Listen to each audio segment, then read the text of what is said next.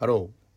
This time, let me introduce you to Yakushiji Temple located in Nara City, Nara Prefecture.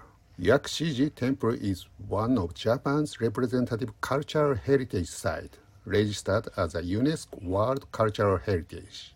Until a moment ago, the temple area was bustling with many worshippers and school excursion students. But now, as it approaches the closing time of 5 p.m., it is enveloped in tranquility.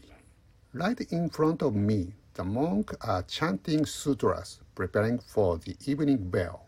This bell, manufactured 1,300 years ago during the Nara period, is an ancient artifact designated as an important cultural property.